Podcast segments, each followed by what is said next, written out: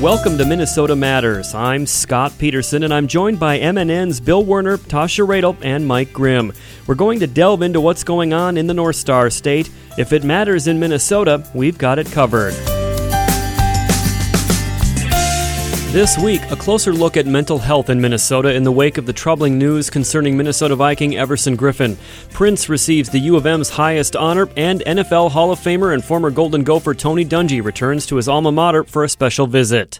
But first, a major milestone in Minnesota this week, even as the priest sex abuse scandal shakes the Catholic Church across the globe, placing a major challenge before Pope Francis. MNN's Bill Werner joins us with details. Scott, a federal judge this week approved a $210 million settlement between the Archdiocese of St. Paul and Minneapolis and victims of priest sex abuse, who overwhelmingly voted for that agreement last week. Archbishop Bernard Hebda told survivors in court, quote, I am so very sorry for the horrific things done to you by people you should have been able to trust. The Archbishop added, Your persistence and courage have made a huge difference. You have been the catalyst for needed change. The practices, procedures, and audits we have adopted to stop future abuse may not be enough to restore your trust or belief in the church, understandably so, but the changes you insisted upon are keeping kids safer right now. Thank you for that. Unquote Archbishop Bernard Hebda. Outside the courtroom, the Archbishop said to reporters, How sorry we are for what, what transpired and, and how we recognize that that's had such a devastating effect not only on the lives of those who, who were hurt, uh, but also on their families and on their loved ones, and indeed on many others in the church who have lost trust. Mike Finnegan is with Jeff Anderson and Associates, the law firm that has been working on the priest sex abuse issue for decades. It's been a, a long court battle and even longer uh, struggle and battle for the majority of the survivors here, and uh, for them, you know, some of them the wounds and the abuse happened uh, decades ago, and they've been fighting to get to this day and to make sure that kids are better protected. And so today was a, a, a big day for them and a, a big day for us in this struggle as well. The question everyone will have is Has justice been done? I think as much as uh, justice can be done within a court system and within a bankruptcy, it has been. Um, but like I said, uh, or like I've said in the past, there's no amount of money and nothing that can take back and make right what happened to these people and what happened to the survivors. Um, but I do think that within this process, this is you know, the best that, that could be done justice wise. Do you feel that um, uh, that there are adequate protections in place to prevent this from ever happening again? I think that there's still a whole lot of work to do to every day make sure that the protections are the best that they can be. Uh, but I do believe that the protections that are in place are the best that are that are there in the Catholic Church right now. Uh, but like I said, that doesn't mean that that we don't have a whole lot of room to get better, and all of us on our side and on the archdiocese side to constantly never lose focus of that and always make sure that, that what's happening is the safest for kids. Archbishop Hebda on that same topic. We recognize that it's really through the courageous involvement of survivors uh, that we've had a chance, uh, with the, the, help of the court and Ramsey County, uh, to make sure that our uh, safe environment protocols, that our uh, policies and audits and processes, procedures, are all the things that we, the best things that we would be able to do uh, to keep uh, children safe. That for me is very important. The Archbishop added Our hope is that even though we recognize that the monetary um, uh, settlement is just a, a, a part of uh, establishing some justice, that we hope that that is something that brings some sense that justice has been done and that that you know, ultimately is going to bring some healing into the lives of those who have been hurt by, uh, by priests or by cover ups or by others uh, working on the part of the church. But this week's settlement does not put the issue to rest in Minnesota because survivors and their legal counsel allege that not only did church officials know about the abuse, some of them covered it up to protect errant priests. We explored that further with attorney Mike Finnegan. It seems like, well, I don't want to put any words in the Archbishop's mouth, certainly, but it sounds like they are like his statement is Im- implying that the cover up has been dealt with. Well, would you agree with that? I don't think so. I mean, I, I think that the the real measure of uh, of the cover up being dealt with, there's two pieces to it. One was for there to be light put on that situation, so transparency on what the abuse was, what the archbishops knew, what all the top officials knew. That's been done, largely been done by the survivors forcing the archdiocese to do that. But the second piece of that is accountability for those who covered up, those that protected offenders, and that piece is the piece that, that's been lacking and is still lacking, uh, and it's something that we have pushed uh, the Vatican and the Pope to do, and have pushed bishops to do, and thus far they haven't gone that far and done that. The Archdiocese of St. Paul and Minneapolis did not respond to our request for an interview specifically about the allegations of cover up instead referring to a statement that they issued earlier when attorney Jeff Anderson called for grand jury investigations of Catholic dioceses in Minnesota. That statement says in part that when Anderson in 2015 called for an investigation of the archdiocese, quote, we cooperated with that investigation and would cooperate with any further investigation. We were disappointed that Mr. Anderson criticized the bankruptcy process as a means of concealing the truth. There has been disclosure by the Archdiocese at every step of the bankruptcy process. For years now, the Archdiocese has worked cooperatively with Jeff Anderson's office to continue disclosing the names of priests with substantiated claims of sexual abuse of a minor as they come to our attention. That process remains ongoing. Unquote, statement from the Archdiocese of St. Paul and Minneapolis. And as Governor Mark Dayton prepared for his meeting with county attorneys about possible grand jury investigations, we asked victims attorney Finnegan, would you have a word for the governor uh, prior to that? I would, and the the message that I have to him and each of the county attorneys is that that all the survivors of child sex abuse and all those kids that are out there right now need the governor and each one of those county attorneys to put light on this and to make sure that, that everything is transparent so that no further kids have to go through what these survivors had to go through. Scott? Thank you, Bill. Minnesota Matters returns after this.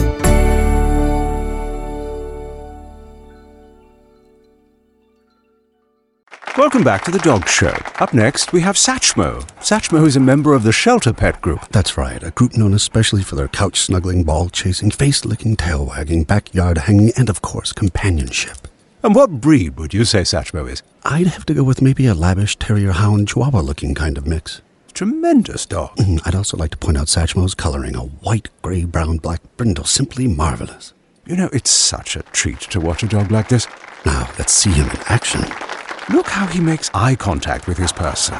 That's actually known as the treat stare. How intuitive. And now he appears to be excitedly turning in circles. Ah, the happy dance, so common with this group. And finally, the loving face lick. It's great how he just gets in there and, well, licks. Fantastic. But really, the best way to know an amazing shelter pet like Satchmo is to meet one. Visit theshelterpetproject.org today. Adopt.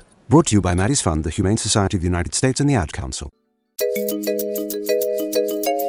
Welcome back to Minnesota Matters. The recent struggles of Vikings player Everson Griffen is a reminder that mental health issues are real, common, and they affect thousands of Minnesota families every day. MNN's Tasha Radel has more. Everson Griffen's situation made headlines this past week, bringing the topic of mental health front and center. Griffen spent time in a Twin Cities facility to undergo a mental health evaluation. He missed two games, including this past Thursday night's contest in Los Angeles. Coach Mike Zimmer. The only thing I'm really that we're concerned about for Everson isn't anything to do with football. It's about uh, him getting better. And uh, in the five years that I've been here, I've always loved Everson, the, the effort that he puts out, the work that he does, the chance to count on him in game time, and you know even in practice. So he's always been a uh, really really good model for us, and uh, obviously he's going through some tough times now. Griffen's teammate, Kirk Cousins. We just want to be supportive and help however we can, make ourselves available, and we just want what's best for Everson and for his family. So that's where our you know minds and hearts are at, and then we just got to go play a football game and do our best. Coach Zimmer says the Vikings are committed to helping Griffen. Quite honestly, we have a very very good support program. Our owners do an unbelievable job of giving these players uh, all the resources that they need. If we have to bring in experts from some other place, or we have to. He has to go see other people. Um, our owners are outstanding with, with that. So we're going to do everything possible that we can, not only for Everson, but to help everybody on our team. Joining me now is Sue Abderholden, Executive Director of NAMI Minnesota, the National Alliance on Mental Illness. So, Sue, how many people suffer from mental illness? Um, so, one in five people are affected by mental illness, and mental illnesses affect everyone. It doesn't matter whether you're, you know, a movie star, a doctor, a teacher, an athlete. It impacts everyone. Um, and I think that's really important to know. No one's immune. I understand mental illness can affect anyone at any age. It really does. Now, we do know that half of all mental illnesses emerge by the age of 14 and about 75% uh, by the age of 24. So it is kind of more of a young person's illness, but it can develop um, clearly um, after the age of 24 as well. It seems like there's been a stigma surrounding mental illness for years. However, with the incident involving Everson Griffen, it seems like the support, I guess, is mixed and we may be moving in the right direction. Um, I would agree. I think the public attitudes have been negative, which has led, frankly, to discrimination against people with mental illnesses. But in this particular situation, while there have been some kind of negative, um, really disrespectful comments, um, by and large, most of them have been very positive, have really wished him well, um, really hoped for recovery for him, and I think that's really important. And that's you know, what often people. Oh, oh, go ahead. Oh, I was going to say, often people with mental illnesses don't receive get well cards when they're hospitalized. The families don't receive, you know, meals or a hot dish, kind of that community support. And so to see community support come out for him is really makes me hopeful for the future. So, do you encourage someone with mental illness to seek treatment, perhaps begin with their primary doctor? Absolutely. Um, and you want to seek help early. You know, as with any illness, early identification and treatment yields the best outcomes. And so we want people not to be afraid or nervous. You can reach out to your family physician. Um, you can call, you know, the back of your insurance card to find out what therapists are in your uh, insurance network. Um, but don't wait don't let it get worse. Intervene right away. From what you're saying, it sounds like recovery is absolutely possible. Sometimes it takes a little while to figure out, you know, what medications will work and what therapy is really working. Um, but most people actually do get better, and I think that's really important. I'm visiting with Sue Abderholden, Executive Director of NAMI Minnesota, the National Alliance on Mental Illness. Sue, I understand that there's a legislative mental health network in the state that represents about 40 health organizations around the state that focus on mental health. And one of the goals is to treat mental health like any other illness. Now, can you explain that? Yeah, so we're looking at a number of proposals um, to really start treating uh, mental health treatment the same as other healthcare conditions. So things like enforcing um, the current mental health parity law, um, looking at um, kind of what we call the flow issues in our system. So do we have enough hospital beds? Why are people boarding in emergency rooms?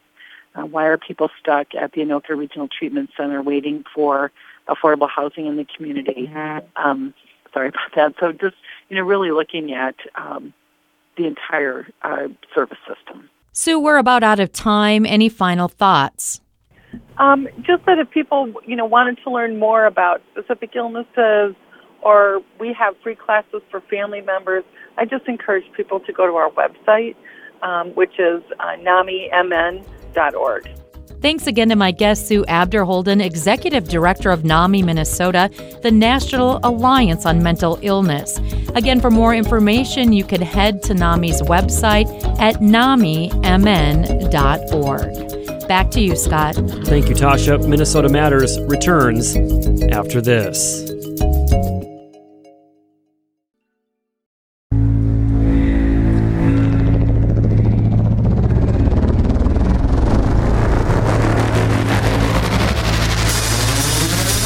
Welcome back to Minnesota Matters. I'm Scott Peterson.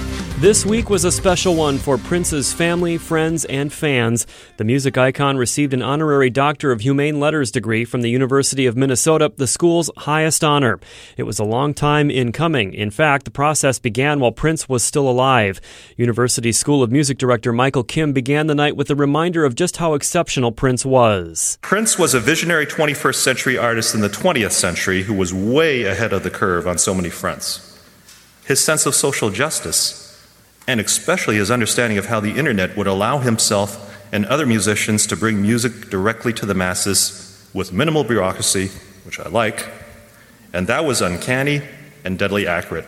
We have only just begun to catch up with him and come to terms with his musical vision.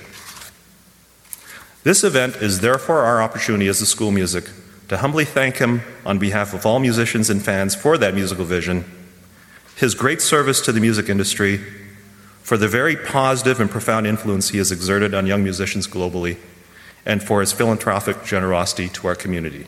Anonymous. When I first arrived here, I asked how Prince had responded when earlier told that the U was considering him for this honorary degree. I was told that he was apparently quite pleased, simply responding, cool. Prince Rogers Nelson, we are truly sad that you can't be with us this evening but we sincerely hope that tonight's event, a tribute to incredible musicianship, is cool. Professor Elliot Powell teaches a Prince class at the U and noted that the evening's honorary degree ceremony coincided with the 34th anniversary of Purple Rain being released as a single in the U.S. Powell praised Prince's versatility. He was almost a genius of genre. When people say Prince plays everything, and they, they kind of, sort of usually talking about instrumentation, right? Sort of the 28 instruments that Prince played. But I think we can also think of this in terms of genre. The Prince's music sort of gives us, as we heard today, as really Professor Kim has already noted, jazz and rock and R&B and soul and gospel and pop and funk and punk and new wave and rap and classical and and and.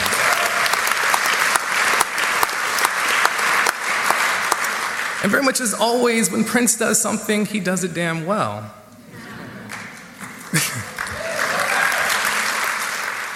Powell put in perspective what the night was all about. So, tonight's ceremony and this honorary degree are very much extensions of such a gratitude. To thank him for all that he's done, and, and to thank him for basically all that his work will continue to do, really for the city and the state and for music. For those of us who find music as a space, as a place, as an ideal, as a kind of utopia, through which we might imagine a different, a more equitable, and a more just world. Thank you.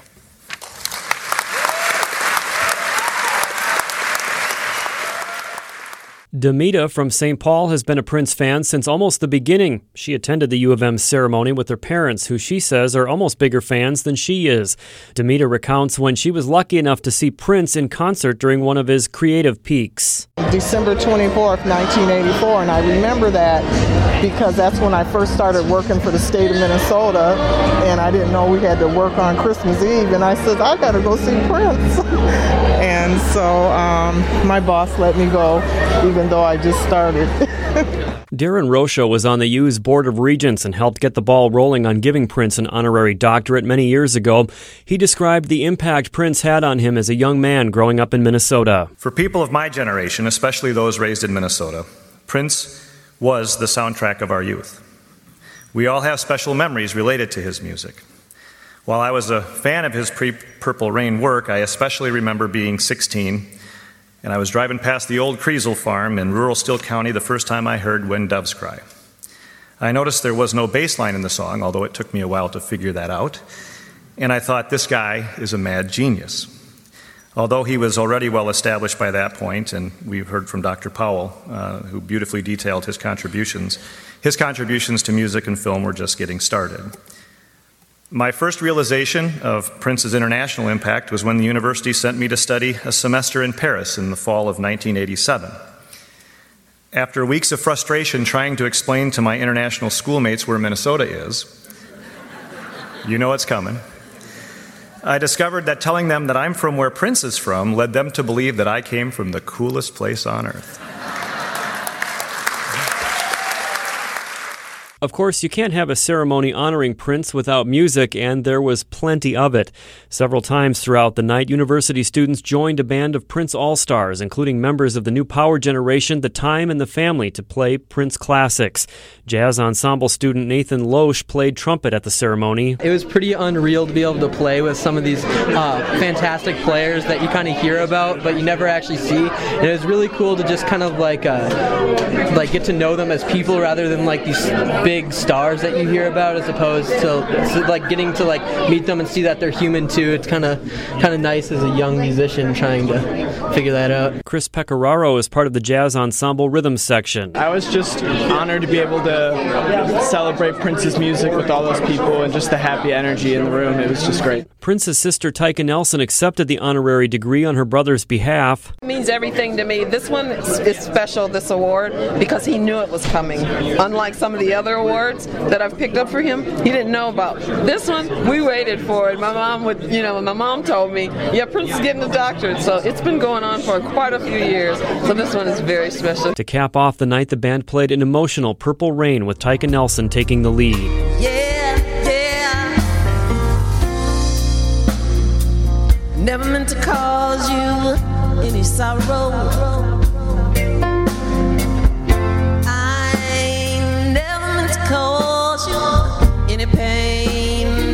Dr. Prince is the 274th person to receive an honorary doctorate from the U. Other recipients include poet Maya Angelou, cartoonist Charles Schulz, and politician Hubert Humphrey. All told, the whole evening was, in a word, cool. Thank you guys so, so, so very much. Minnesota Matters returns after this. Adopt US Kids presents Multiple Choice Parenting. Your daughter just had her first breakup. Do you A, put yourself in her shoes? How could he do this to you? And for Sheila, she, she has split ends. B, console her. Oh, sweetie, this is going to happen a lot. Four, maybe five more times before you get married. C, take charge. Got to get this all straightened out. Give a little talking to, man to man, mano a mano. Hey, Steve! Is now a good time? No? Okay, no problem. Bye. Or D, help her find a new boyfriend. I know a great place to meet boys the internet. Nice, single boys. Never mind. How about some ice cream? As a parent, there are no perfect answers. But you don't have to be perfect to be a perfect parent. Thousands of teens in foster care will love you just the same.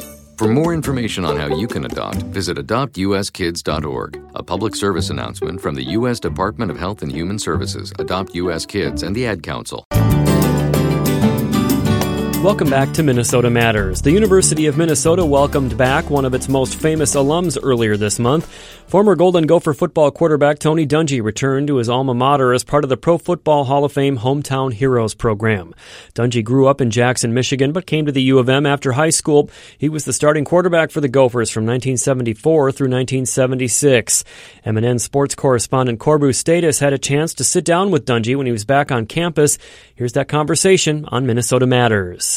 Well, Coach, let's start with uh, what it means to you to be able to return to Minnesota and present this plaque as the Hometown Hall of Fame. It is really unbelievable, the special memories that uh, I have of my career here, but uh, more to say thank you for helping me grow as, as, a person and develop into the, the coach that I end up being. I'm, I'm so happy to, to be able to do this. I know that faith is a huge part of your life. Is that always been a huge part of your life, or is that something before the University of Minnesota? After? When did that come along? Uh, well, my parents started that uh, that Christian background in me, and I, would have to say it really started growing when I got to the NFL and got to the Pittsburgh Steelers. But it's certainly been a part of my life uh, as far back as I can remember, trying to honor the Lord and do things the right way what is their message as you go around to, to chat with and read to the students at the elementary schools with the books that you and your wife read? Is there an overarching message that you want to pass along? The message is to get kids to dream and to think about um, the future and you know, to tell them, hey, I was in this first grade class or second grade class at one time and just uh, didn't know what was going to happen in my life, but wanted to explore everything and not limit yourself, not uh, put yourself in a box. Hey, if you want to be an astronaut, go for it. You know, if you want to be a professional football coach, go for it. And you you never know where the Lord's going to take you. Would little Tony, in his wildest dreams, believe where you are now? No, uh, not at all. You know, you think about, boy, I'd love to play in the NFL. I'd love to catch the winning touchdown pass in the Super Bowl, things like that. But as far as uh, coaching in the NFL, Pro Football Hall of Fame, uh, broadcasting on TV. Never would have dreamed any of that. Are you still able to come back and get nostalgic, even though it does look so different? No, it is very nostalgic. As I was walking through yesterday and going through the the kind of the memorial and the the Gophers Hall of Fame and seeing names and guys that I went to school with, guys that I watched when I was a kid play, and then um, people that have since gone through just some, some great memories of, of being here with, with Flip Saunders and Paul Molitor and uh, watching Jim Brewer play and uh, the hockey players. I, I knew very little about hockey until Russ Anderson, one of my football teammates played on the hockey team. We started going to the games, and then I was able to when I got to the Steelers, uh, and those guys were mm-hmm. on the Olympic team. So you know, I know those guys. I, I went to school with them, and it, it just uh, was thrilling for me to think back to just all the special and the coaches that I had here. You know, Coach Brooks and the, the Olympic hockey, and uh, Coach Griak and the track team, and, and some of my football coaches. Uh, just guys who helped you grow as, as, people, not just athletes. Where do you think the biggest change has come in, in the time since you were a player, and even since you were a coach, uh, and where football is now compared to where it was even just ten years ago? I, I think the the technology of it and uh, just the, the, the skill level, and you see especially in in the passing game in, in football, uh, defending the pass and throwing the ball um, they've come so far, but it's just fun to watch, and it, it's the excitement level is much higher. I think. What's the most important thing for all college athletes to know as they get through life and go through school? You know, when I came here, Jim Brewer uh, stopped me when I first got on campus as a freshman, and, and he was an Olympian, number one draft choice in the NBA, and uh, he was one of my heroes. And he said, "Hey, you're going to have a great opportunity here to play, but make sure you get your degree. If you come here for four years and don't end up with your degree, you're only cheating yourself, and and you're the worst person to cheat." and I, I, thought about that, and I, from that moment on, I wanted to graduate in four years like he did, and it was uh, it was the best advice I could have ever gotten. Coach, thanks a lot. Really appreciate your time. Oh, it's great being here, and uh, just again, tremendous memories. Thank you. That's Hall of Fame coach Tony Dungy and MNN sports correspondent Corbu Status. Dungy currently works on the NBC Sunday Night Football broadcast during the pregame and postgame television shows. The new plaque will be placed at TCF Bank Stadium on campus.